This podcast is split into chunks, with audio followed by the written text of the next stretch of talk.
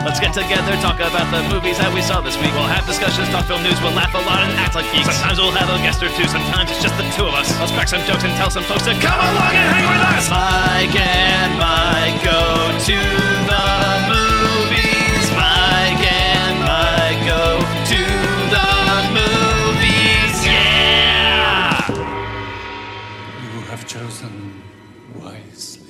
Hello and welcome to the podcast that doubles as an epic odyssey through your own neuroses and nightmares. It's Mike and I go to the movies. Uh, I'm Mike Smith, and joining me as always is a bunch of jackasses standing in a circle. Mike Decretia. How's you doing, Mike? Uh, I'm doing real good. I think I think both of those things are excellent descriptors of the podcast. Uh, this absolutely the last eight years or whatever it's been has definitely been an epic odyssey through our neuroses. Yes, absolutely. And every single time we assemble the family, like we will next week on the podcast, it is a bunch of jackasses standing in a circle. We'll probably be in uh, what's the, what's that mode on Skype? Uh, Together mode. togetherness mode or whatever. Yeah. Yes, uh, where, where it's it's like the five or six of us all in like the little temples. Yeah, That's it'll be great. It's like we're there in person. Uh, it's going to be great. Uh, yeah, next week on the show, uh, we are going to do our best to assemble the family and uh, get as many of our previous uh, podcast guests on. Talked about Fast X, uh, and I am very excited about that. I've heard kind of mixed things on the movie. Fair. uh, and that's not a, a huge surprise considering kind of the all the insane behind the scenes turmoil where they fired Justin Lin, brought on Louis Leterrier, and Vin Diesel kind of just oversaw the whole thing, and it's basically just his movie. Yeah. Uh, so we'll see how it goes. Can't wait for Justin Momoa to be. I don't know. It's gonna Jason, be Jason, Jason. Momoa- What did I, I- say? Just Jason Momoa. Jason Momoa. Uh, he, I've heard he's great. I, I, if you saw the new trailer, he looks like he's having a lot of fun. That's fair. Um, but I, I have also heard, and I'm not going to say who, but like recently they like announced like a spoiler. Like they said like, oh, this person makes an appearance in this movie. Uh, and it's like, why wouldn't you save that? Like we're, we're like a week away. Why not just save that? Yeah. For, you know, it's it's one thing where like in F9 they kind of built the whole movie like all the marketing was like around Han coming back. Yes. Like I I wish that was a surprise in the movie, but like it was one thing to like you know spoil it in a trailer a year in advance or whatever. Like I guess two two years in advance because of COVID, right? It was like it was out there for a while. For for to to spoil it like in a tweet or a trailer like a few days before is like, come on, guys, why? So I do, I do know about one person that comes back uh, or that arrives in Fast X, uh, but I, I'm I, based on your face, it does not look like you know about this. I am unaware. Okay, then try, try to steer clear, Mike. Try to try to remain spoiler free. Okay, I'll I'll re- try my best to remain unsullied. Um, Yes. but yeah, fuck it. I mean, you know, there, it's my greatest guilty pleasure franchise for sure at this point. Yeah, absolutely. I mean, I think with the Fast movies, and we'll talk more about them next week. Um, but I think uh, five, six, and seven, I think are a legit great action movie trilogy. Yes. like th- those three movies are fantastic. I think the first four, um, the first one, I think is good. I think the other three are kind of hit or miss. Like I've I've grown more into them now. Like I, I like them more post Fast Five. You know, like since having watched the later ones, I have more affection for the earlier ones, kind of thing. Yeah, it retroactively makes them better. Exactly. And I, I know you're a big Too Fast, Too Furious fan. You Uh, goddamn right, cuz. but I think since seven, there has been like a bit of a decline in the series. Um, you know, and I and I, I really like Fate of the Furious. I know that's like a controversial opinion, but I, I do I do like Fate of the Furious. I liked F nine. I thought it was fun. Hobbs and Shaw, that was okay. Like I, I think I, but it, it is very clearly like okay, they're kind of going down each time. Uh, I feel like the heights are no longer the heights that they once were. No. But who knows? Maybe Fast X uh, will be a secret surprise masterpiece and it'll turn it all around. Vin Diesel has recently said that uh, it is now part one of a three part finale. It was originally a two part finale. I think we've been saying that forever, though, right? yeah. Well, so when uh, I think we, we reviewed Furious Seven when that came out, and that's when I that's when I watched all of them. Yeah. like that's when I watched all those movies and watched Furious Seven, and then. They announced Fate of the Furious, and uh, Vin Diesel said that was going to be the first in one last trilogy of movies. So it's going to be 8, 9, and 10. 10 would be the last one. Now, 10 is the first part of a three part saga. Jesus.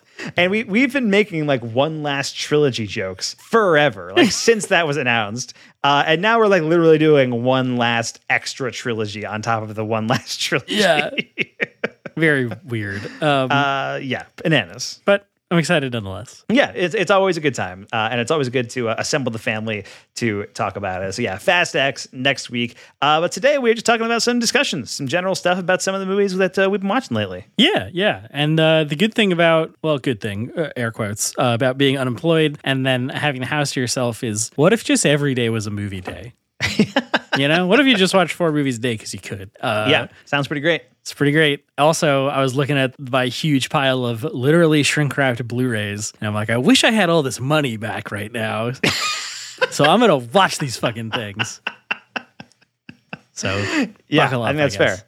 Yes, uh, yeah. It's, this is a perfect time to uh, go through your Blu-ray back catalog. Yeah. uh, which is what I do on my movie days. Uh, you know, I go through my Blu-ray collection and just uh, watch because I still I, I have probably hundreds of movies that are in my collection that I have not watched. Oh, yeah. And I just feel like, man, it's one of those things where I buy them and like I'm going to watch that eventually, and then I don't. Uh, so Five years later, and it's still five years later, exactly. But then when you finally watch it, it's like, ah, yes, I'm glad I bought that five years ago. You know, Yeah, correct. or you hate it and it's like, man, I wish I didn't buy it. like, fuck. Um, yeah, speaking of, it's uh, almost the halfway to Black Friday sale for Vinegar Syndrome. That's uh, Memorial Day weekend at the end of May. Yes. So uh, if you'd like to donate to support the show, do that at our Kofi page. It's kofi.com slash Mike and Mike Pods uh, and be my Blu-ray daddy. Come on. Exactly. You know you want to. yes. Uh, yeah. So tonight we're going to get into some discussions, uh, and I'll tell you this: that all the theme songs that you're going to hear this episode uh, were created by Kyle Cullen, who you can reach for your own theme songs at Kyle's Podcast Themes at gmail.com. Our logo was designed by Mac V, uh, whose art you can find at Fearless Guard on Twitter. If you ever want to contact us and respond to what we did in the show, you can tweet at us at Mike and Mike Pod. Uh, at least tweet at us for now. I don't know. Apparently, Blue Sky is actually like a legit like people seem into it, like more so than Mastodon. Uh, Yeah, well, it's what's his name? Jack Dorsey that created Twitter. Created. Is it really? I didn't know that. Yeah, it's him. He made. He was like, I'm gonna make a clone of my old thing. So I've heard it's very similar functionally and set up like visually and all that, unlike Mastodon. So that that could be the thing where we all just jump ship over to. Um, Yeah, I, I think right now it's invite only, so uh, we'll see what happens. it is invite only. Um,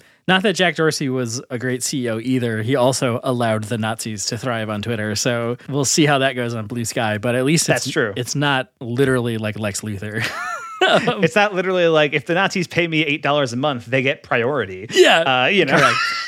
so far at least. But yeah, So yeah, there you go. Um, but yeah, and if you want to make a donation, like Mike said, head to our Kofi page. Uh, and for fifty dollars, which hey, that could buy you like two Vinegar Syndrome Blu-rays. Yeah. For fifty dollars, you can make us watch any movie you want. That's you can right. buy an episode of the podcast. You can make us watch a movie. You can choose a let's rank topic. You can do whatever. yeah, we'll we'll fucking do it. I da- we dare you. Yes, exactly. I, I did describe this to uh, I was I was recently a guest on a podcast, the uh, NES podcast that probably won't come out until like July or August because they're banking episodes. But uh, I was like, oh, and uh, you know, if you go to our Kofi page, fifty bucks, you can make us watch any movie you want. Uh, and they were like, like a porn, like can we make you watch a porn? And I was like, I guess we haven't said no to that. I mean, I guess like, if yeah. it's one of those ones from the 70s that are just like normal movies that have hardcore porn scenes in them. That's kind of what I was thinking. Yeah, if it's like if it ha- if it ha- if it has been legitimized by a Vinegar Syndrome Blu-ray. yeah, basically, yeah. Uh, or if you can log it on Letterboxd, I guess it counts. Because I know Letterboxd has a porn section now. Yeah. Which was curated by Justin Liberty, a friend of the show, sort of. Yeah, spiritual friend of the show. Spiritual friend of the show. Somebody who used to program the movie theater we used to go to a lot. Anyway, let's get into it. It's time for our discussions. Watch this. These are my discussions. Just when I thought I said all I could say, my buddy and I talk about movies we see. These are my discussions. There is so much to see, you and me. So we're gonna talk about movies for our discussions. All right, it's time for some discussions here on Mike Mike Go to the Movies, and uh, let's kick, let's kick off with uh, I guess we we each watched uh, two pretty major new releases. Yes. Uh, first of which is uh, the brand new movie in the Marvel Cinematic Universe, uh, Guardians of the Galaxy Volume Three, and I think we kind of briefly touched on this last week of the podcast, but uh, we have both seen it. This is written and directed by James Gunn, and I will say right now this has to be a spoiler-free discussion Got it. of Guardians of the Galaxy Volume Three because. Kyle Cullen uh, edits our podcast and can't see the movie because he has two twin boys at home right now. Yes, newborn, like weeks old. yes, exactly. Like ju- just born like a couple days before Guardians came out. You know, inconvenient timing at best. Yeah. Uh, um, but so, so as a result, uh, Kyle has specifically requested if we talk about Guardians 3, we do so spoiler free. Anything for you, Kyle. Yes, uh, special request. Um, but uh, Guardians of the Galaxy Volume Three. So, Mike D, you have been uh, kind of on the outs with the MCU over the uh, over the last couple of years. I think you've watched, you've still watched most of the stuff. Yeah. Um, but you definitely skipped a few things here and there, and you you've felt less attached to it. Um, basically post Endgame, like since then. Yeah. Uh, so, what do you think of Guardians Three? I think Guardians 3 is really great. Um, yeah, I've definitely and we've chronicled this on the pod for a while, but yeah, I'm l- less less uh, drawn to see them in theaters opening day, opening weekend like I always used to be. Like I can't be spoiled, like you know that whole thing. Uh, and now it's just like fuck, it, who cares for the, for these movies at least. Um, and yeah, I usually end up seeing things eventually on Disney Plus or just like whatever kind of deal. Um, but yeah, I was home because I've I've mentioned I'm unemployed, uh, and on Tuesdays Regal theaters are half off, and I was like, Hey, it's one o'clock in the afternoon. I bet nobody's at the theater. And I went and looked, and there were five seats bought in the theater. And I was like, I'll be the sixth. Um, so I yeah, went to see it. Uh, and yeah, really, really great. I had a lot of fun. I think it is the darkest movie in the MCU for sure, just like in like literal content wise. Um, Yeah. So be aware of that. And if you're squeamish about things, uh, you know, look up what the movie is about and, and what's going on in it before you go see it. But I mean, it was it was fun. There was the discourse last year with uh, Doctor Strange Two was like, oh my god, this should be rated R, like or whatever. And I could not see that for that movie. For this one, I don't think it should be rated R, but like I could see the argument for it. You know, I could Yeah. see like it's it's much more disturbing. Absolutely, yeah. Those are aliens in Doctor Strange, uh, and oddly enough, in the movie in space, it's not. Um, so, so there's that. But yeah, and I think James Gunn is really great, and really the the Guardians have been some of my favorite movies. All three of them, for the most part. Uh, I'm not as attached to them as you are, but. I think this is sort of going to be my approach going forward with the MCU. Be like, oh, is it a, Guardians movie? Is it like a Spider Man movie? Is it a whatever? Like the characters that I'm interested in, they'll be the ones that I like maybe make the effort uh, to see sooner rather than later.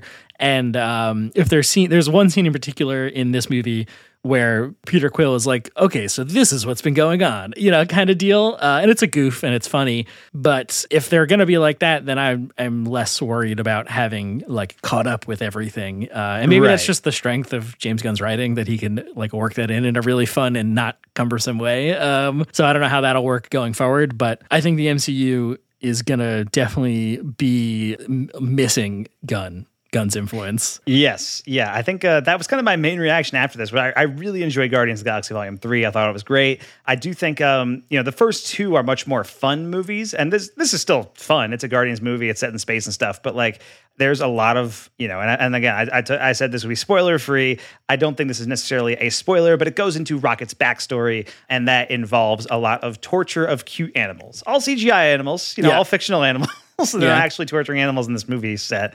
But I I, I think this movie uh, really goes into a, a much darker, more emotional place than the first two Guardians do. And I think that is a strength of the other two Guardians movies, where like they are very fun, zippy space adventures that do have that kind of core emotion to them.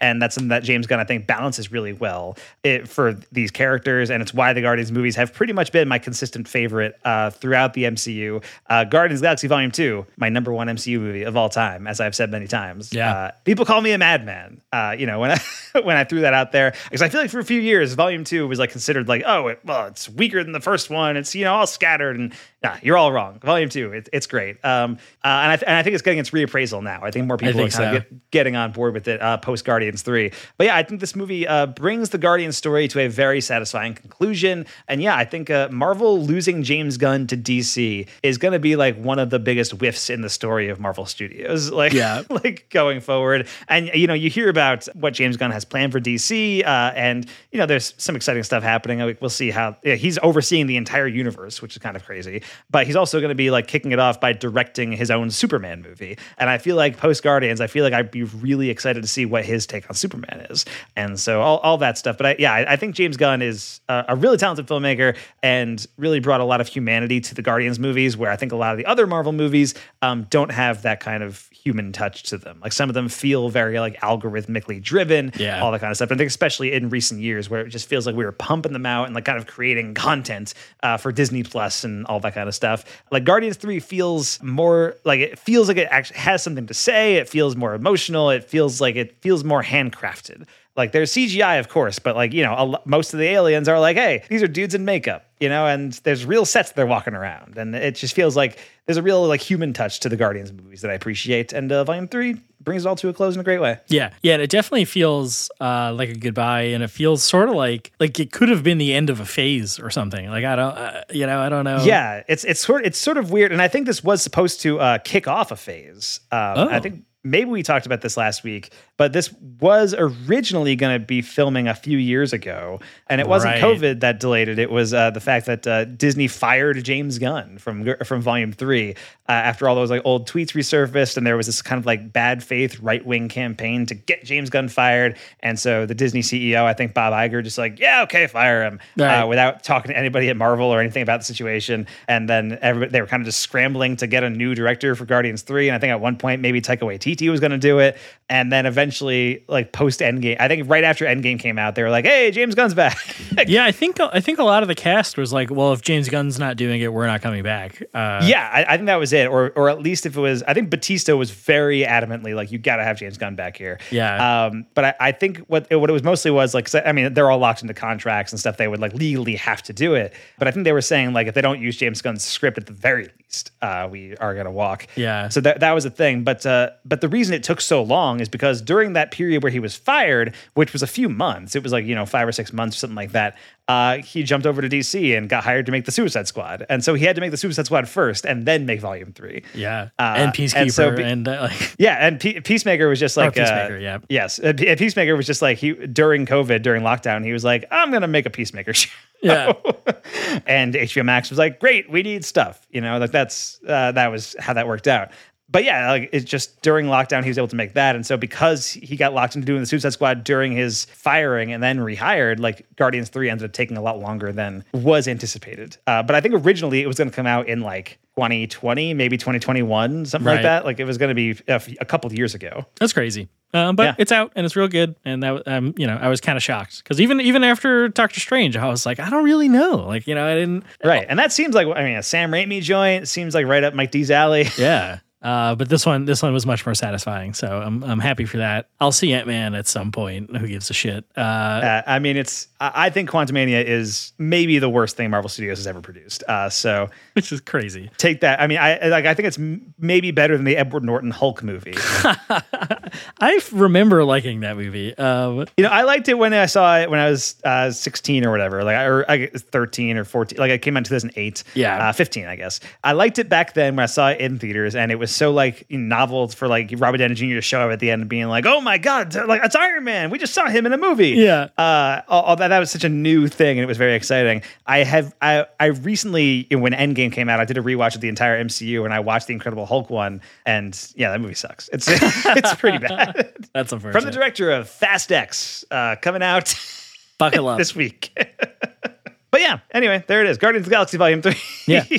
uh, all right. So, and then we have uh, one other movie that we both saw, Mike, um, that uh, we have to talk about, and that is the new film from Ari Aster, uh, Beau is Afraid. Uh, Ari Aster, director of Hereditary and Midsommar, both of which big Mike D movies. oh yeah, I'm a big Ari Aster guy. Uh, and big Mike Smith movies too. I really love Hereditary. I really like Midsommar. I, I, I would say I, I border on love for Midsommar. I think I like it more every time I see it. Nice. Uh, and and I do I do think the director's cut is the superior cut of the movie. Which, by the way, uh, the Roxy Theater is playing the director's cut of Midsommar in June. Uh, Oh. on June 24th on Midsummer. We're going to be playing Midsommar. Uh, Classic. it's going to be going to be pretty fun. But yeah, so Beau is Afraid is his new movie, and those two are both pretty squarely horror movies. Horror movies that do have like a darkly comic streak to them. I would Yeah. say like they are pretty funny movies too. Uh, I think a lot of people don't recognize the humor in those movies in some cases. Uh, I think Midsommar is more outwardly funny than Hereditary. Like Midsommar has lines like, "Oh, the children are watching Austin Powers. If you care to join." Uh, How many you know. times can uh, Will Poulter rip a big uh, vape cloud in the middle of a like very serious ceremony and you not realize it's funny? You know Exactly. yes. Uh, and so, but Beau is Afraid is much more outwardly like, uh, and Ari Aster has said this is like a nightmare comedy. Like it's still sort of a horror movie, but this is like meant to be a comedy for the most part. Uh, Interesting so, choice, but okay. yeah. What did you think, Mike, of Beau is Afraid? I think someone needs to check on Ari Aster is really what it comes down to. Um, Yeah, I mean it's incredible. It's amazing. It's three hours. It is a harrowing journey. I don't know if I'll see it again or when I'll watch it again. You know, so definitely a lot to think about while you're like while you're. So a lot of I think this movie will get better with the more hashtag analysis you apply to it. I don't know if I'm equipped for that yet, um, but but I mean, yeah, I mean, right down to the very the very beginning of the movie, you're like, okay, this is not the real world right? Like once you see the street that Beau lives on with like a literal corpse that everyone just drives around. Yes. it's just left out in this and everything else going on. You're like, okay, this is not the real world. So this is either the way Beau perceives his world or this is the cartoon world that Beau lives in. Uh, and then it's that question for three hours, which is wild and very fun and, and incredible. And uh, I saw it at the Alamo Drafthouse. So they have the whole pre show thing, which was very fun because I didn't really know anything about this movie. So during the pre show, one of the things they show is like early Nathan Lane sketch comedy. And I was like, what the fuck is this? Like, what does this have to do with so then, when 45 minutes into this movie, when Nathan Lane shows up, I was like, oh my God. Um, and he's terrifying. I've never been scared of Nathan Lane in my life before, but somehow I am in this one. Um, and the way it's sort of in acts and sections is very fun. Uh, and just what a fucking n- a nightmare comedy, basically. Um, and what a, and the way it ends on just like, um, now think about yourself kind of way. It was very fun.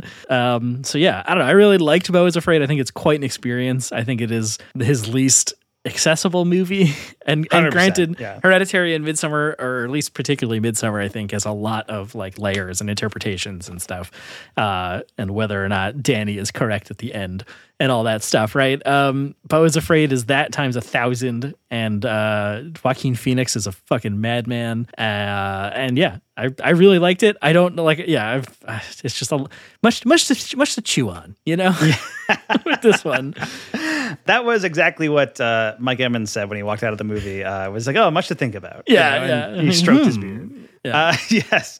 Yeah, no, I, I really loved Beau is Afraid. Uh, it is probably my favorite movie of the year right now. I, I just, it's such a wild, ambitious swing. Uh, and I'm not sure all of it works, but I was captivated the entire time. I think a lot of it is truly laugh out loud funny, uh, but also anxiety inducing. Like this is a, I think a nightmare comedy is a great descriptor for what this movie is. And it just really feels like this epic odyssey that uh, you are on. And uh, so I've been working at the Roxy Theater where we are showing Beau is Afraid. And it is funny when I like gonna go to the projector while the movie is playing and I see that like, oh, it's the scene where Beau is like in the uh, the play area and it's kind of doing this like cartoon interpretation of like what the rest of his life is. And in my memory, I was like, that's sort of close to the end of the movie. Uh, and while I was watching, I was like, we must be getting close to the end. And then I look at the runtime on the projector and it's like, oh, there's an hour and 20 minutes left. Yeah, absolutely. Uh, which is wild. And like the thing is, like everything after that is so insane and so bananas. And it's it's it, either you're on board or you're not. But I was very much on board. I can tell tell you that my girlfriend was not. Uh, she did not like Beau is Afraid. But the, most of the people that I was with that or that were in the theater with me that I knew, you know, I think they all mostly liked it, or at least were like impressed by it, or interested in it, or wanted to think about it a lot more. It's just such a it's. I, I think um you know former guest of the show Charlie McCorn. Um, I'm going to steal this from her, who said that uh, you know if you had waterboarded me. like if you had actually tortured me and like set me up for torture, I would not reveal the things about myself that Ari Aster gives up for free in this movie.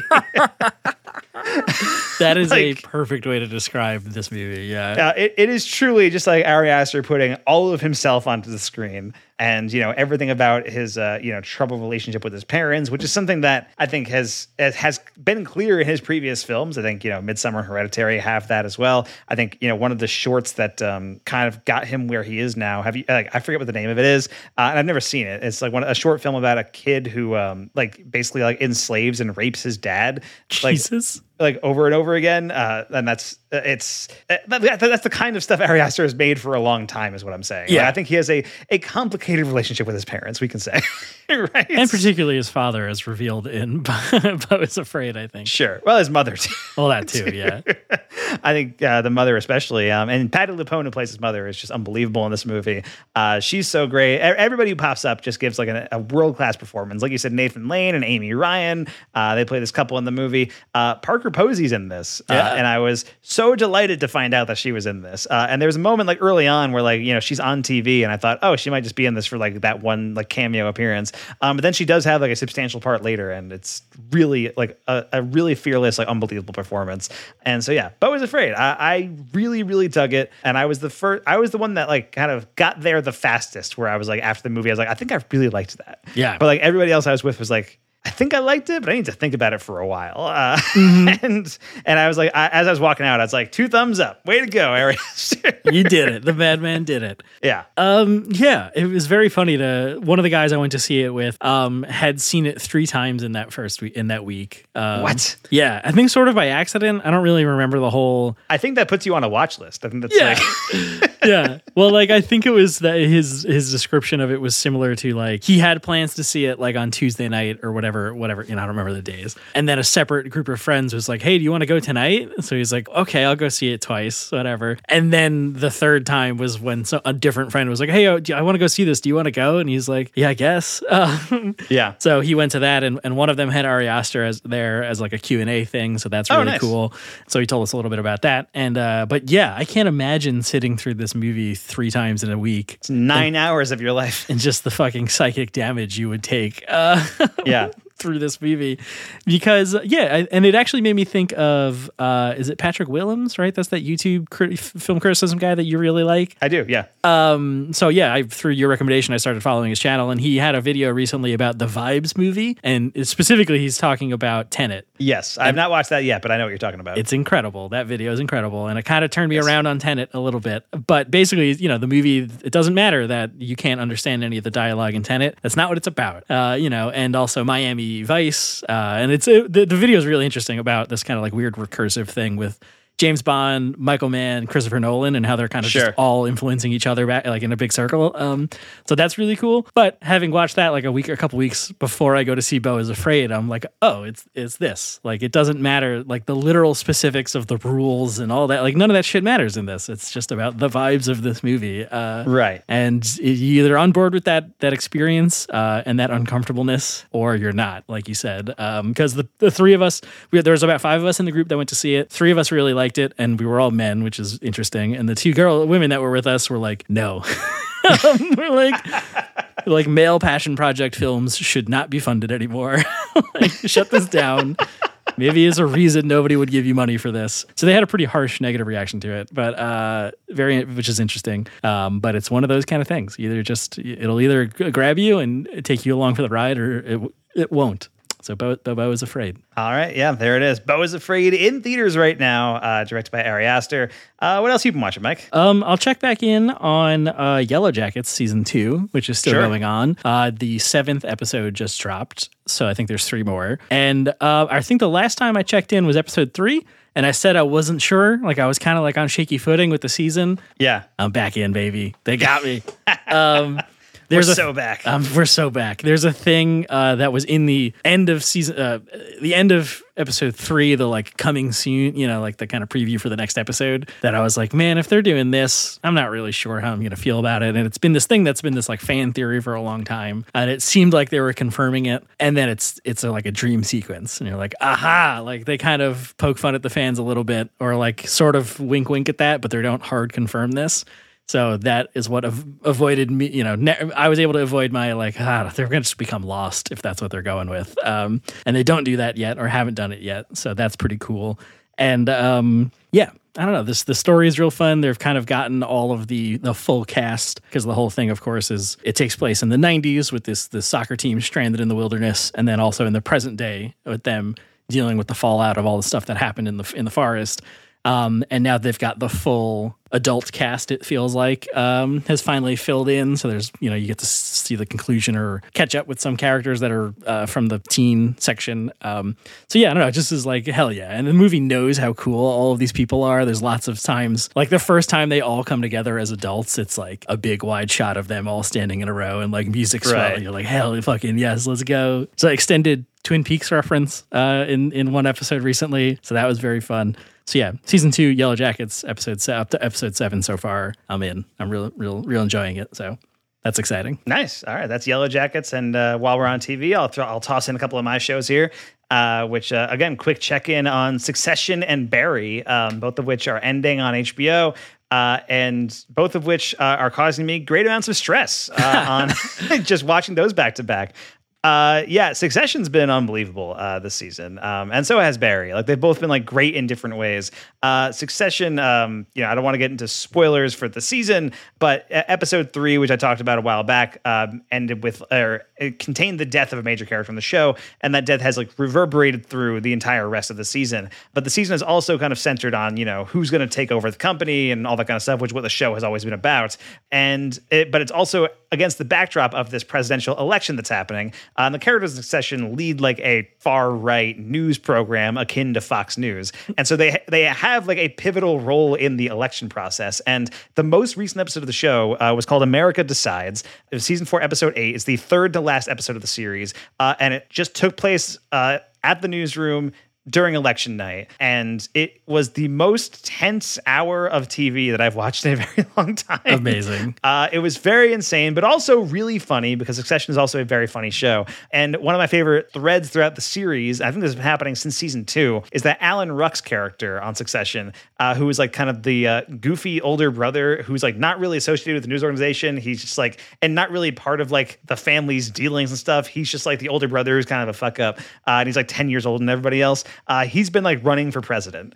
And And by election night, he's still there and he's polling at like 1% in every state. But like that 1% is like really messing things up for like the, the, uh, the, like the GOP candidate who is like basically a fascist. Uh, and it's like uh, the episode got like so uncomfortably close to like how I felt during the 2016 election. Yeah. um, like as it was going down, and it was really intense. Um, and yeah, that, that whole episode was just amazing. Uh, there's only two episodes left of that, and there's also only two episodes left of Barry, uh, which is has just been doing some unbelievable stuff too. Um, every week, I, I feel like it's tearing my heart out of my chest.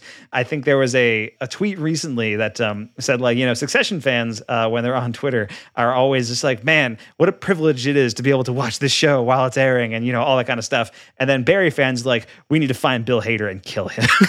like, I saw that. Yeah. um, and I think that's a, an accurate assessment. Like, I, I- like just Bill Hader, who has directed every episode of the season of Barry, by the way, uh, and it looks amazing. Like, it's truly like I can't like I'm sad that Barry is ending, although it's very clear that like the story has to wrap up very soon. But I'm very excited that uh, Bill Hader is going to be free up to like direct movies. I think he says he's going to direct a horror movie or something in Yes. the next couple of years, which is great because yeah, he's an unbelievable director. And Barry season four has been truly like like it's gone like you said with Yellow Jacks, it's gone in some very Twin Peaksy areas, uh, uh, into some really weird uh, kind of stuff. Uh, and uh, there is some some time that has passed and things that have happened and uh, characters that have died. And man, there's two episodes left of that, and uh, I have no idea how it's going to shake out. So uh, yeah, Succession and Barry both great. And then also kind of stressful in a different way is that uh, the Game Changer four part season finale has been airing.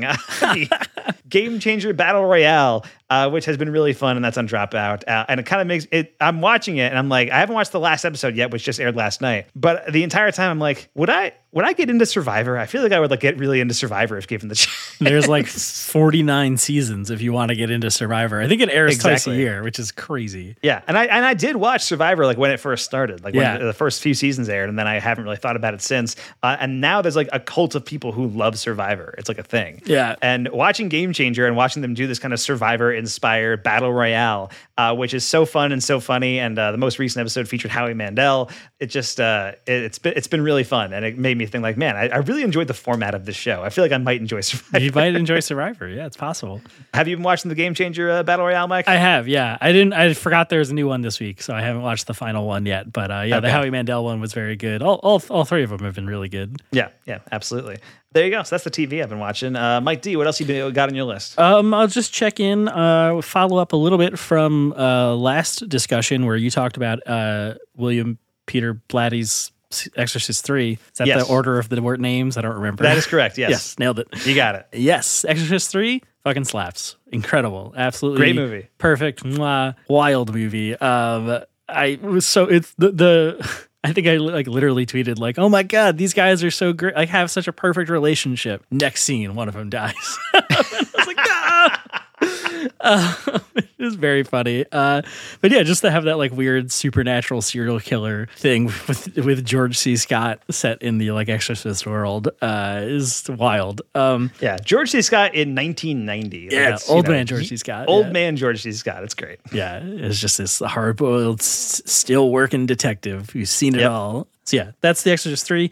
What else? I did watch a whole bunch of horror movies. So I'll jump right into 1984's Body Double from uh, Brian De Palma, which I think we talked about last week also because I had just watched Dress to Kill um, Yes. last time. Um, and you mentioned, have you seen Body Double? I don't remember. So I have not seen Body Double. I've been planning to watch it, uh, Yes. and it's one of those things like I'm gonna get to it very, very soon. It's like next in my watch order, and it's on Criterion Channel right now. Yes, yeah, there's in the erotic thrillers section on there. And yeah, just what a fucking picture, man. Brian De Palma is crazy, basically, is what I'll say. I think I like Dress to Kill more just because that is more in the the kind of, you know, slasher, giallo, whatever wheelhouse, which I really enjoy. But Body Double is very good. It's about this guy who's a struggling actor, gets split up splits up with his girlfriend, who's Barbara Crampton, who's in one single scene. And I was like, it's Barbara Crampton. Uh, so that's very fun. And uh, this guy says, like, hey, I'm I'm I'm house watching or house sitting for some rich guy, but uh, I just booked a, a acting job in Seattle, so I have to leave.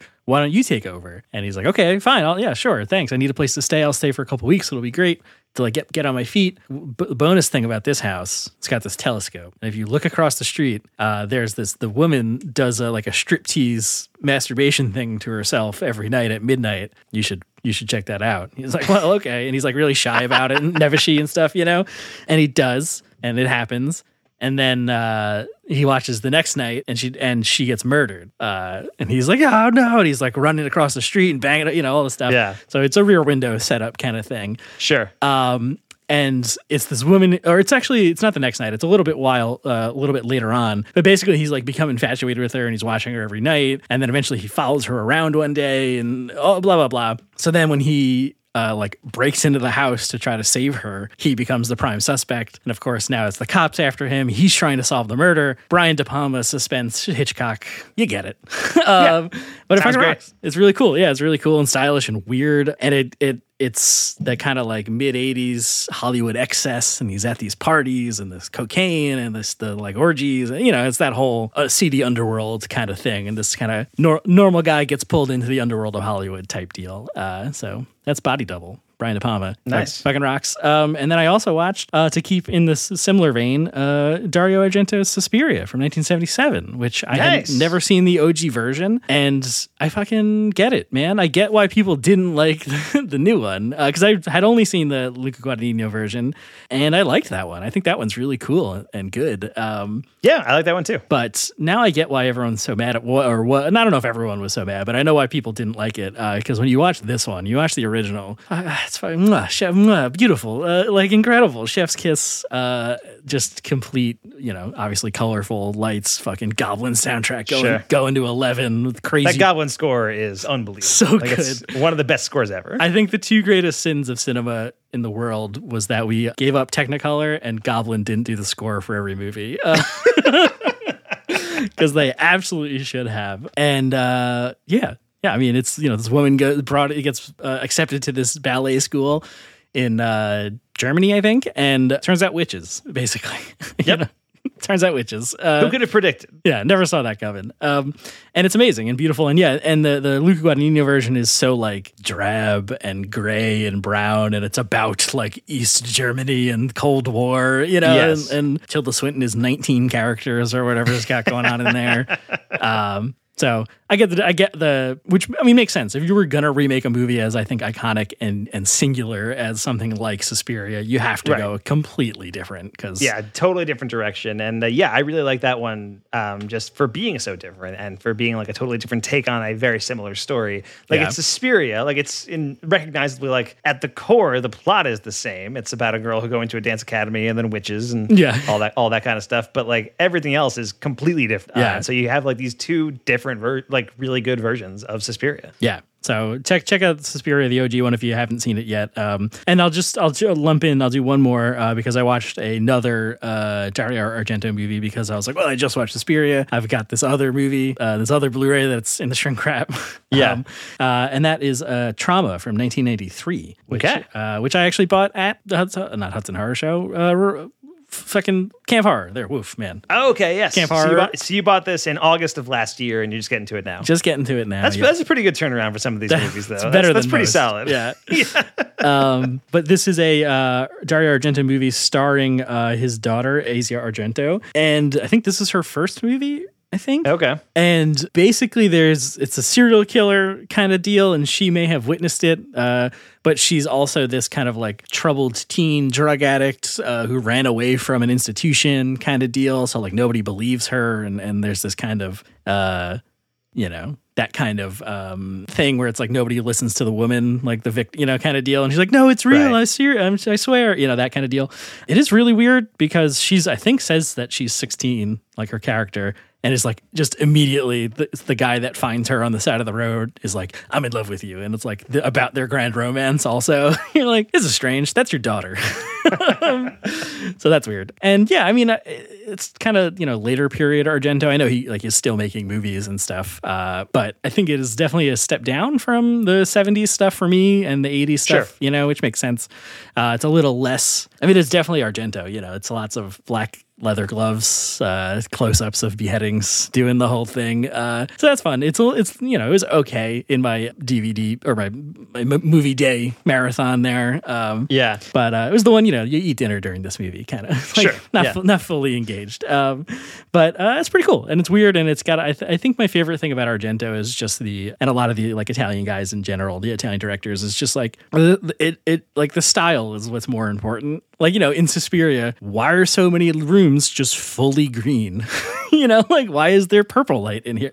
You know, it doesn't matter. Like what's the source of the like the internal logic of where the light would be? Like none of that shit matters. It's about the mood and the theme and all that stuff. The you know hashtag vibes, I guess, is what I'm Yes. saying. So um, yeah, that's that's some horror movies. There you go. All right. And Trauma was the name of the last one, right? Yes, that is trauma, uh, and it's also available on Vinegar Syndrome Blu-ray. All right, cool. All right, I got a few uh, new movies to uh, to catch up with here. Uh, the first of which is uh, the new movie from director Daniel Goldhaber, who directed Cam a few years back on Netflix. Oh, yeah. the, uh, horror movie, which I really liked. And this played at Sundance, got a really big reaction out of there. Uh, and so recently we started playing at the Roxy. I went to see it. It's called How to Blow Up a Pipeline, and this is based in a nonfiction book, but it is a fictional story. Like it's just kind of taking the kind of central premise of the nonfiction book and kind of adding a story and characters to it. But basically, How to Blow Up a Pipeline is this movie about a group of, uh, you know, 20 somethings that kind of get together with the shared common goal of blowing up an oil refinery pipeline. And it's awesome. this yeah. movie rules. I loved it so much. Uh, basically, what's cool about this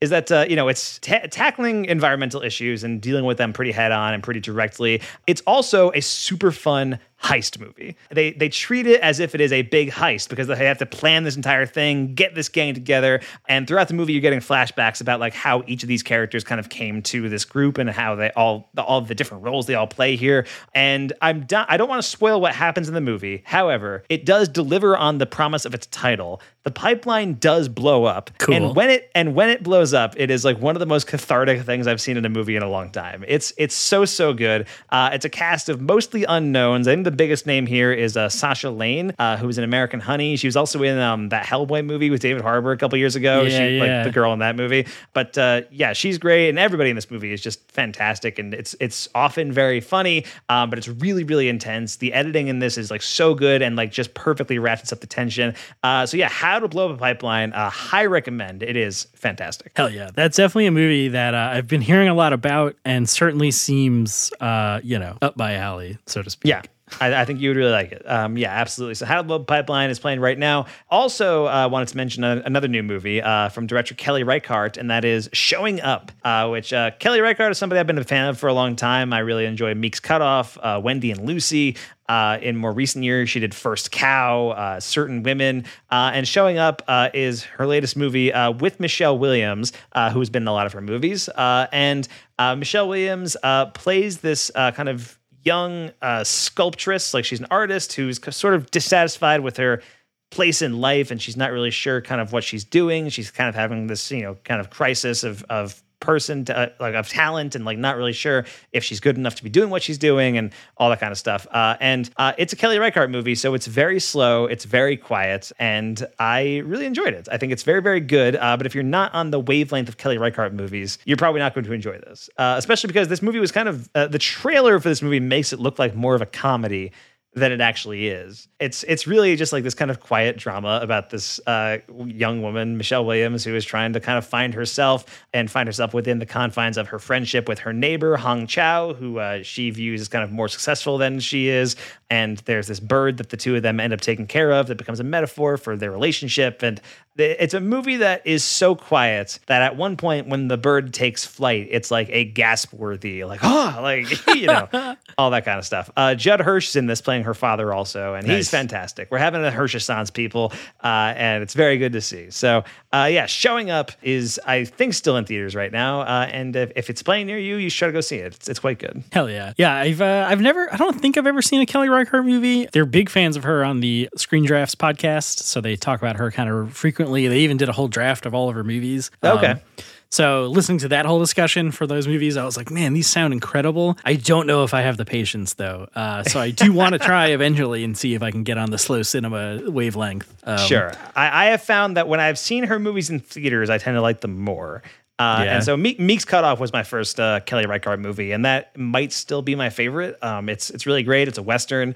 Uh, it's got Michelle Williams and Bruce Greenwood, uh, um, but it is mostly just like a wagon moving through the West for you know an hour and a half, and then it's over. Yeah. Um, but yeah, Meek's Cutoff is very good. I think maybe her most accessible movie would be Certain Women. So I think that might be a good one to start with. Okay. Uh, if you if you're gonna go with one, Certain Women, which is kind of an anthology movie. It's like three stories that uh, take place one after the other that sort of intersect.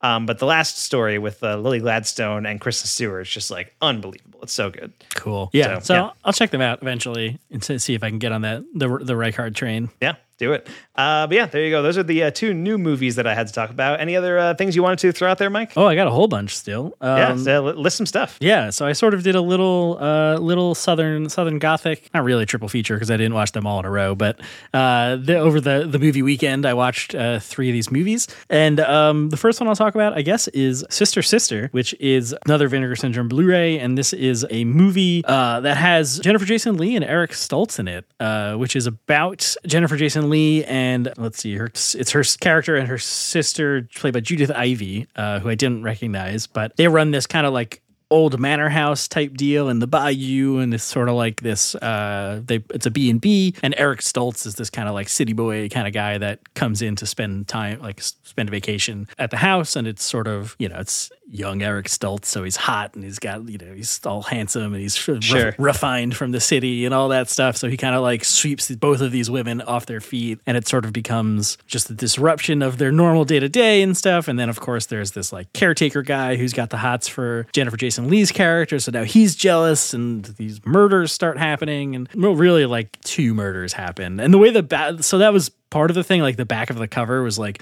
and a series of gruesome murder and i was like oh interesting like this is kind of going to be like a whole thing um and it's more about like the relationship and the family and the town and all of that stuff rather than like a southern serial killer kind of drama thing that i thought it was going to be Yeah. so I was kind of like, all right, I'm kind of a little bored here. Like it's it's 50 minutes in. When is a person gonna die? um, you know.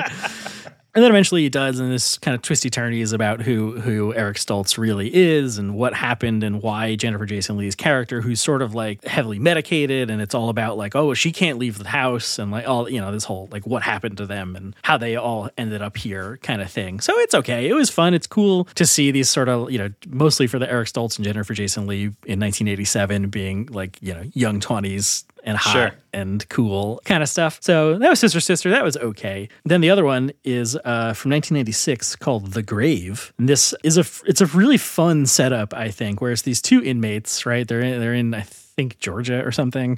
They're inmates and they get a hot tip from a guy who's like, "Well, when I get out of here, I'm gonna."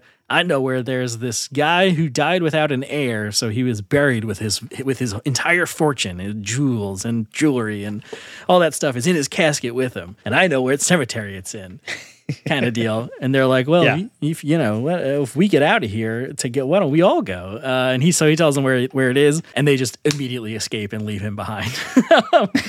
so it's like a part prison break at the beginning, um, and then it's just these these two criminals uh, like running through the forest and trying to get to this grave uh, that has this mass fortune in it. Of course, uh, they get shot. They're being chased. It's this whole thing, and then they, they they make it back to their hometown where their where their brother or somebody their friends can help them. Now they know about the grave, so they leave them behind, and it's like this whole you know cat and mouse kind of thing uh, for to get to this uh, grave. And wouldn't you know it, Mike? It's empty. Of course, no. halfway through you find out.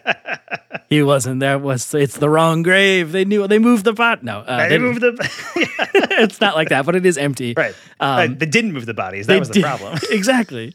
Um, but so then it's more twisty turnies drama stuff. So I like this a lot. I had I had a lot of fun with it because I think the, the characters are you know they're just like mean sons of bitches. They're criminals. They're just like deep fried good old boy kind of guys and just degenerate people trying to get over on each other kind of stuff. And then there's also like a little bit of like a treasure hunt aspect to it. So that's fun. All while um what's his name? How could I forget? Uh, Keith David. There we go. Keith David is uh, this preacher, this priest in the like a in the prison. Uh, who's like being told this story in the present day, so it's like a flashback Yeah. thing. So it's just cool that Keith David is in this. So and this was fun. You know, this was a good time. I think it's just you know, it's not nothing incredible, but it's uh, it, I had fun. Had more fun with it than I did with uh, Sister Sister. Uh, So that's The Grave from 1996, and then the the last uh, Southern Fried movie that I watched is from uh, 2019, and this is called Blood on Her Name, which is it's not Vinegar Syndrome. It's um, one of their partner labels. I think it's Yellow Veil Pictures who put out man help. Uh, was that Adam's Family movie? How could I forget that? Oh, uh, Hellbender? Hellbender, yeah, it's them. It's the same distributor or producer. or Okay. whatever. So this is Blood on Her Name, and this is not necessarily a horror movie by any means at all. It's just um, it's a lot closer to like Blue Ruin, um, something like that, where it starts with this woman is standing over a body, a body in a pool of blood, holding a wrench, you know, uh, in in a- Yeah. like a body shop in a garage.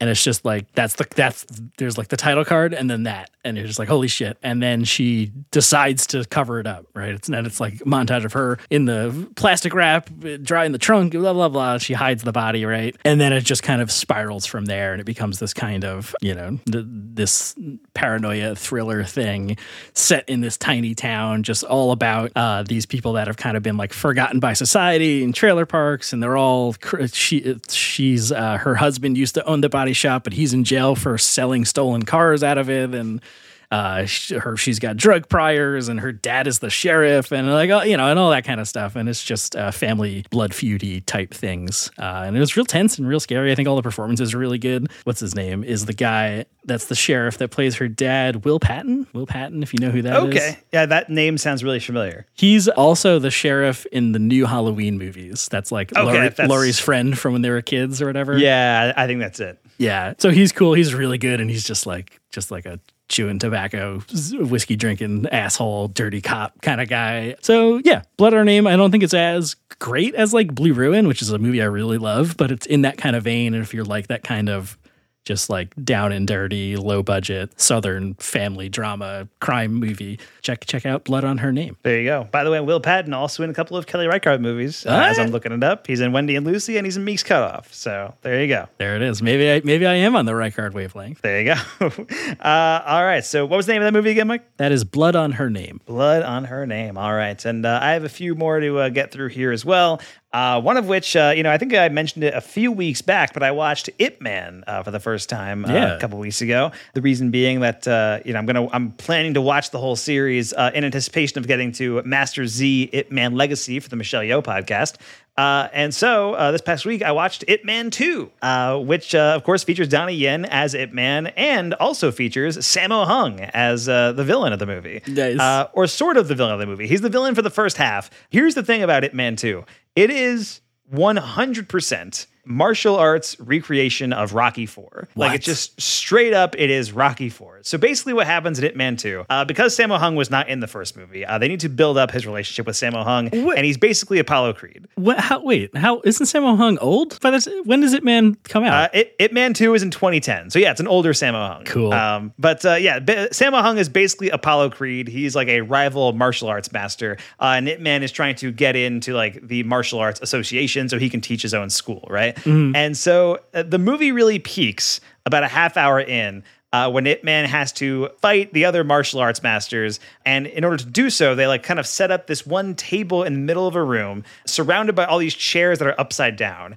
and he has to fight them on the table and not hit the floor until the candle burns out. And so he fights off a few people, and then finally Sammo Hung jumps in, and it's Donnie Yen versus Sammo Hung uh, balancing on this table, and it's incredible. It's so good. That's cool as hell.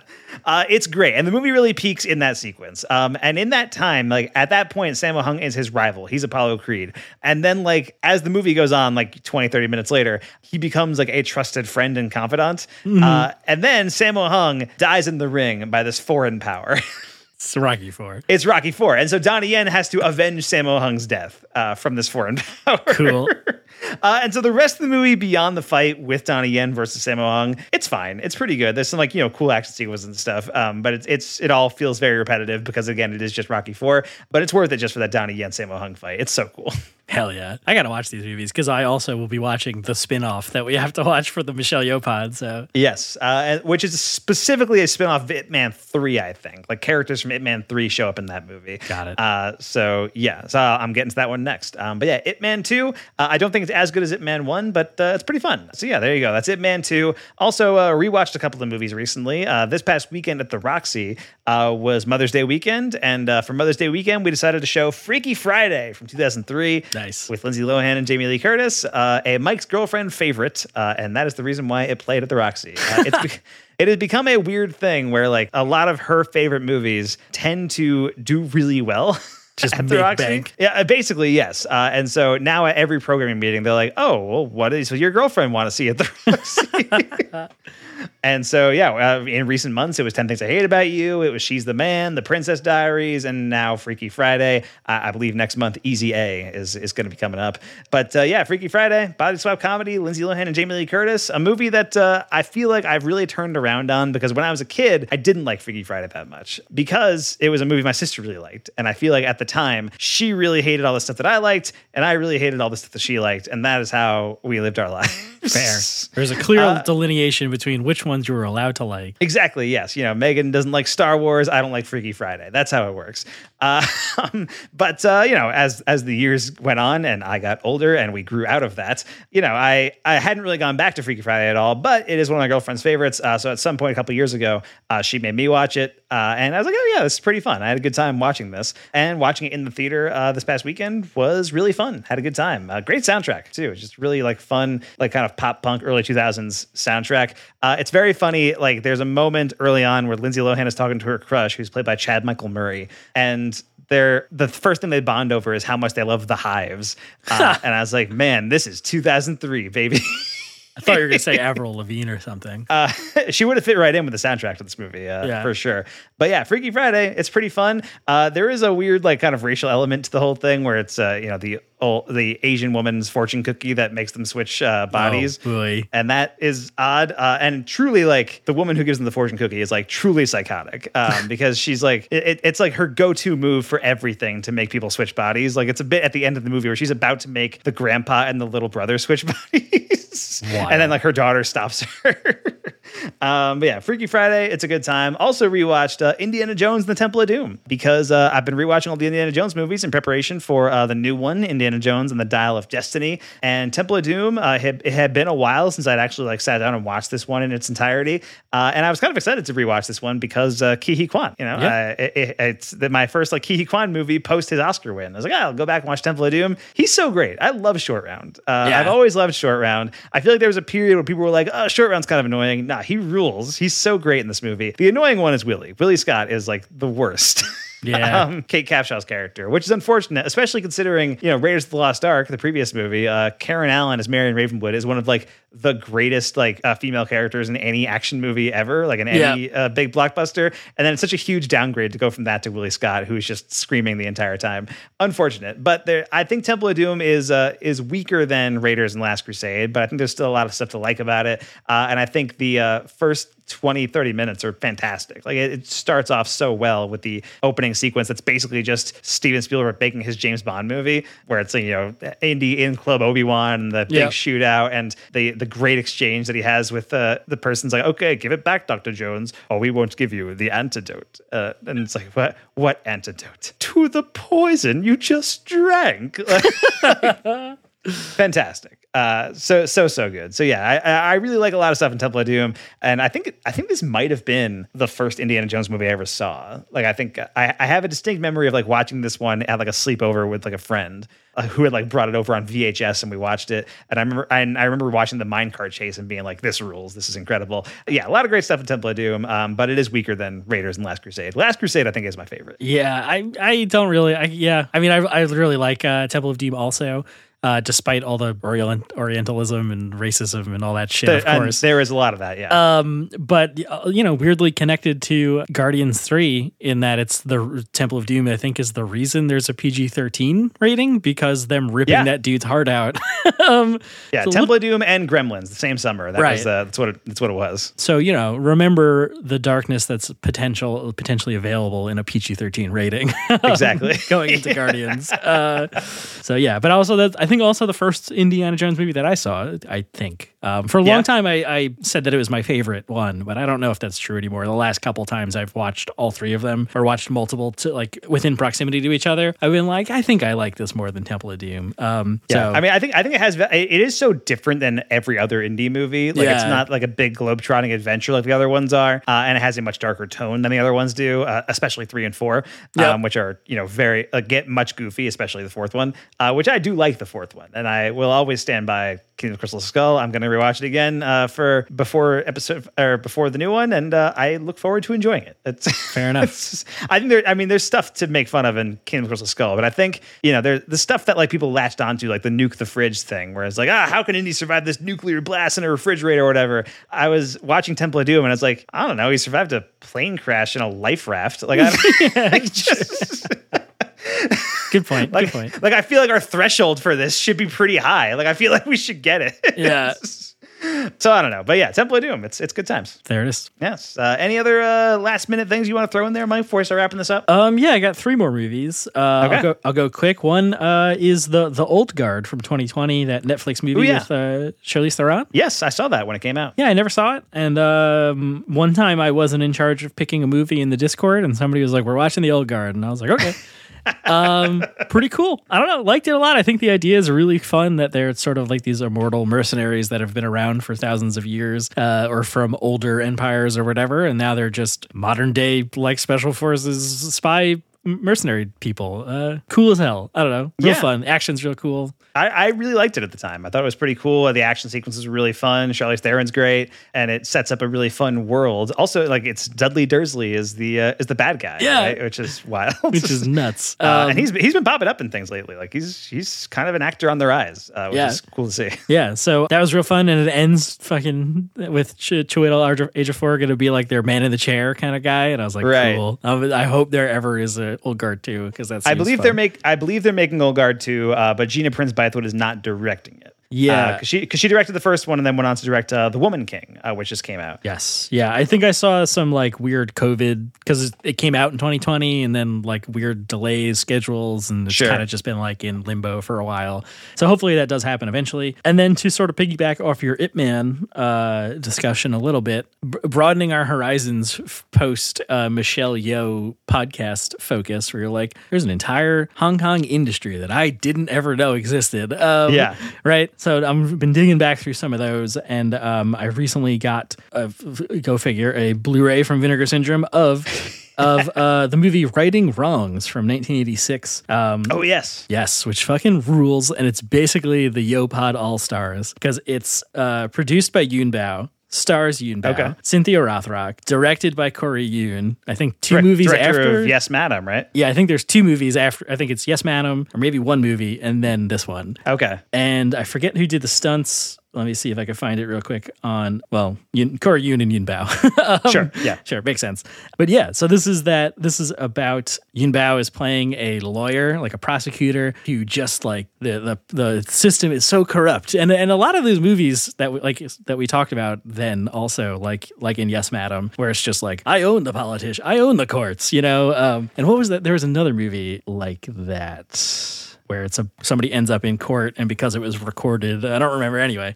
But yeah so he's a prosecutor and the, the guys get off and he's uh, t- the charges are dismissed and he's talking to the judge and the judge is like you know if these two were to end up dead as long as you made sh- as long as it happened to be in my court i might not find that person guilty you know kind of thing. So he's a vigilante uh, Right. Cynthia Rothrock is a is a police officer, gets assigned to the murder that he just committed, uh, and then but she also wants to take down the corrupt system, and then they figure out that their sort of their goals are aligned, and it becomes them against the corrupt the corrupt system and the the criminals that own that own the politicians and the courts and stuff. You get it. It's a Hong Kong action movie from 1986. Like, Yeah, absolutely. and it fucking rules. Yuen Biao is great. Cynthia Rothrock is great. It definitely has a little bit, of course, uh, like we talked about in a lot of those earlier uh, Yopod episodes, where it's like not really sure who or why.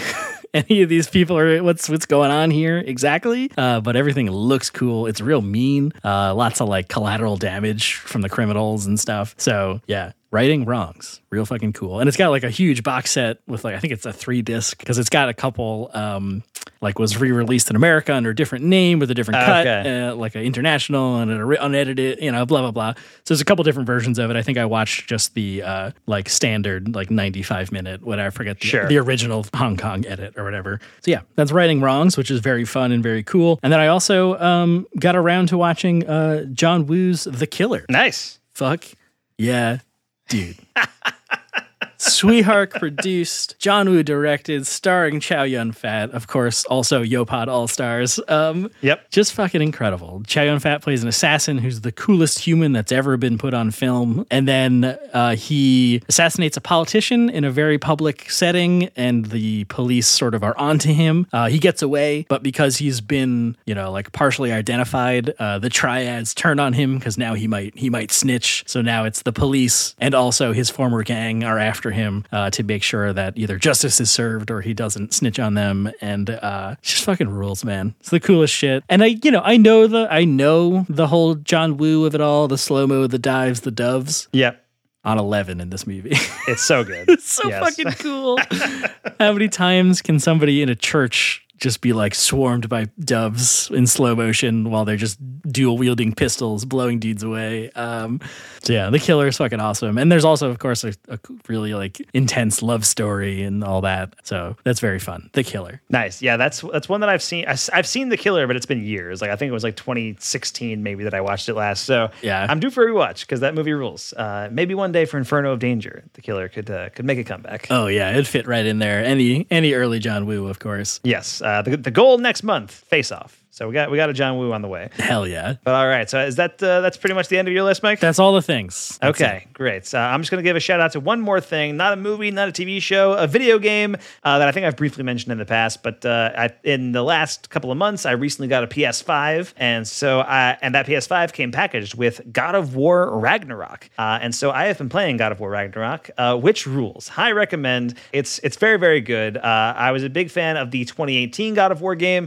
and I, I like that game a lot. But I, I feel like that game got a lot of acclaim as like, wow, this is one of the greatest games ever made. And uh, I, I don't think I would go that far with the 2018 God of War, which I think is very good. Yeah. And you know, and I really enjoyed the uh, the old God of War games. Also, the uh, the Greek saga, as that's kind of now known in God of War lore. Uh, now we're kind of doing this like North Norse mythology thing, but still within the continuity of the old games, uh, which is a really interesting thing to see play out. Yeah. I do think God of War Ragnarok is a better game than God of War 2018. Wow. And I feel I just feel like I'm more engrossed in the story. I'm more engaged with all of these characters, uh, and I feel like you know, in God of War 2018, I didn't really have like the desire to go back and do like other side quests in the game mm-hmm. uh, because I'm not really a side quest kind of player for the most part. Like I don't do that for most games. But in God of War Ragnarok, like I haven't really done them yet. I'm kind of feeling like oh, when I finish the game, when I finish the story, I might go back and do those side quests. Damn. like like I really enjoy just uh, this world and exploring it, and uh, I feel like all of the kind of extra side quests that they've kind of set up are things that I would be interested in, like kind of exploring and seeing more of that story play out and all that kind of stuff. But the main story, as it is right now, which uh, it takes place a few years after the original, uh, the God of War 2018, uh, has Kratos and Atreus uh, kind of preparing for Ragnarok. Fimbulwinter has happened, which uh, happened at the end of God of War 2018, and so like all the realms have been cast into like this eternal winter. Uh, and uh, this time around, you're really dealing with Odin and Thor. They're like major characters in here, as are Heimdall and other recognizable characters in the Marvel Cinematic Universe. uh, um, but very, very different than their Marvel counterparts. I will say that. Uh, and I, I really like the way the, the game kind of portrays many of these characters, um, where o- Odin, especially, is like this sort of like feeble old man who's like just really kind of casual. Like he's pretty chill. Interesting. Um, and you know, you you have this kind of juxtaposition between Kratos and Atreus, and Atreus is like a, a now a teenager who is kind of exploring stuff on his own, and so you spend a lot of the game playing as Atreus uh, instead of playing as Kratos, and you see the, you see them separated, and you see them kind of reunite and come together again. Uh, and so I have not finished the game yet at all, but and I think and I think there's still a lot left. It's like a pretty lengthy game, but uh, yeah, the whole thing has just been like really terrific, and uh, it's been really cool to play. So God of War Ragnarok, it's great. Go play it. Hell yeah. Yeah, I got really close to finishing God of War 2018. And then it was just one of those things where, like, you know, I didn't play for like a week or two and just was like, oh, I don't remember where I was. I gotta, Yeah. You know, you lose the momentum and then it just becomes too daunting to go back and finish it uh, or keep playing. So I, I need to just do it. That happened to me with The Witcher 3 a bunch too, where it's like, fucking, what am I doing in the middle of this forest? I don't know what I'm, you know, um, one of those things with video games. Um, so, but I really loved it, and that game is great. And what a what a like fascinating reimagining of the God of War franchise to update it like that. So, Yeah. to only improve on it sounds amazing. So, one day, Yeah, absolutely, and it's and it has been weird. Like this past week, uh, Legend of Zelda: Tears of the Kingdom has come out. Yeah. uh, the sequel to Breath of the Wild, which Breath of the Wild largely considered also one of the greatest games ever made. And re- recently, I think it was GQ that did like a uh, a list, like a top 100 video games of all time list, where they like talked to game developers and like had them each give their top 10, like a sight and sound type thing, but for video games. And I think the top two, uh, or no, God of War was not number two, but it was high up there. I think the top two, The Last of Us was number two, and Breath of the Wild was number one. Wow. And Breath of the Wild was named like the best video game ever by like hundreds of game developers. And I don't know, I played Breath of the Wild uh, for a little bit. I enjoyed it. Uh, there's too much going on. I, I, and I and I fear that'll be my reaction to Tears of the Kingdom, which like looks really impressive. It looks great. It's cool that people are able to do all the things they can do in it. But whenever a game has like, uh, whenever a game allows me too much freedom, I don't want to play. Yeah. I need like a direction to move in. You know. Very fair. I remember hearing a lot of stuff about uh, when Breath of the Wild came out, p- like people getting to the end and then be or like accidentally discovering the starter area. There was there's one like really fam- like famous thing on vi- clip where it's a person streaming it, uh, and they accidentally discover the tutorial, and they're like 95 hours into the game, like they stumbled into the area, and they were like, "You can dodge" or whatever. Like it's like this like various thing that they never knew about because they Yeah. they just didn't go there, which is hilarious. Um, and yeah, they, I never played Breath of the Wild because I only have the handheld Switch. So what am I going to bother playing like a beautiful like open world experience on a two inch screen? Right. And the problem with Nintendo is it'll never be on sale anywhere else. Like I'll never be able to just Yeah. wait. I'll wait five years and it'll be thirty dollars on Steam. Uh, nope, Yeah. not possible. So No, that that is the annoying thing. And so there are a lot of Switch games that I want to play and haven't kind of pulled the trigger on them yet because it's like, oh, Metroid Dread is still 60 bucks. Uh, Right. You know, that kind of thing. So I, I I have a few games that like every once in a while, I think on like March 10th, they do a Mario sale uh, for Mar 10, right? Um, but it's always the same games that are on sale. Like it's always the same, like, you know, five Mario games, like Mario Party, New Super Mario Bros. Yeah. And so I, I recently picked up Luigi's Mansion 3 uh, and was have been playing that. Uh, and that's been very fun. I enjoy that game a lot, but it's also really hard. It's a, it's a hard it's a hard game. Like to a degree where I'm like, man, how do kids figure this out? how do children play this? Yeah. So, but that, that's kind of what I've been playing recently is Luigi's Mansion on the Switch. But uh, yeah, I, I played some of Breath of the Wild a while back, uh, and still I own it. I think it's it's a really impressive game, but I I don't know if I'm going to go back to it. I, you know, maybe one day. It's one of those things where like, ah, I'm not good at this, and I don't think I'm going to like get Yeah. better at this. Yeah. you know, all that stuff. So. Uh, but I, I hope Tears of the Kingdom is great. Uh, it, it seems like it is. Yeah, it seems like you can sure build a lot of stuff because that's really the only thing I've seen online. Uh, Yeah. is people being like, "Look, I made a Steam engine." You're like, "What?" Yes, uh, to the degree where I'm like, did they just like make Minecraft but put a Zelda skin on it? But like, Zelda, yeah, I think they kind of did.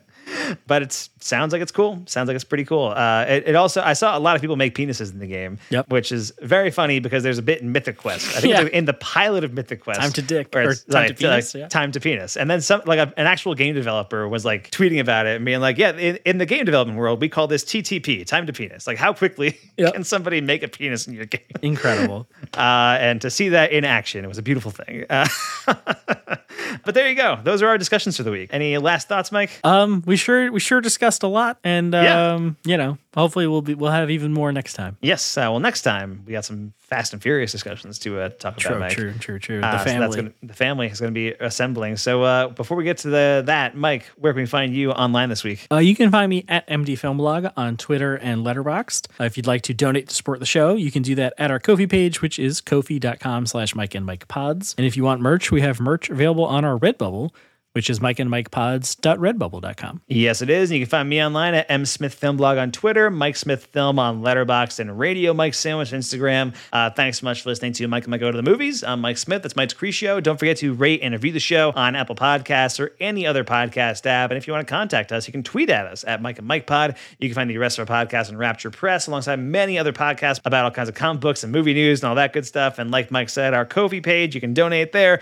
50 bucks buys you an episode. You can talk, we can talk about whatever. That's right. We dare you. Yes, exactly. Uh, so next week, it's time for a family reunion. Uh, some very special guests will be joining us to talk Fast X, the latest film in the Fast and Furious franchise. I don't know whether I'm supposed to call it Fast X or Fast Fast 10, um, because obviously the X is also supposed to be the Roman numeral for 10. 10. Yeah. Uh, and it's the 10th Fast and Furious movie, but at the same time, Fast X just sounds better to me.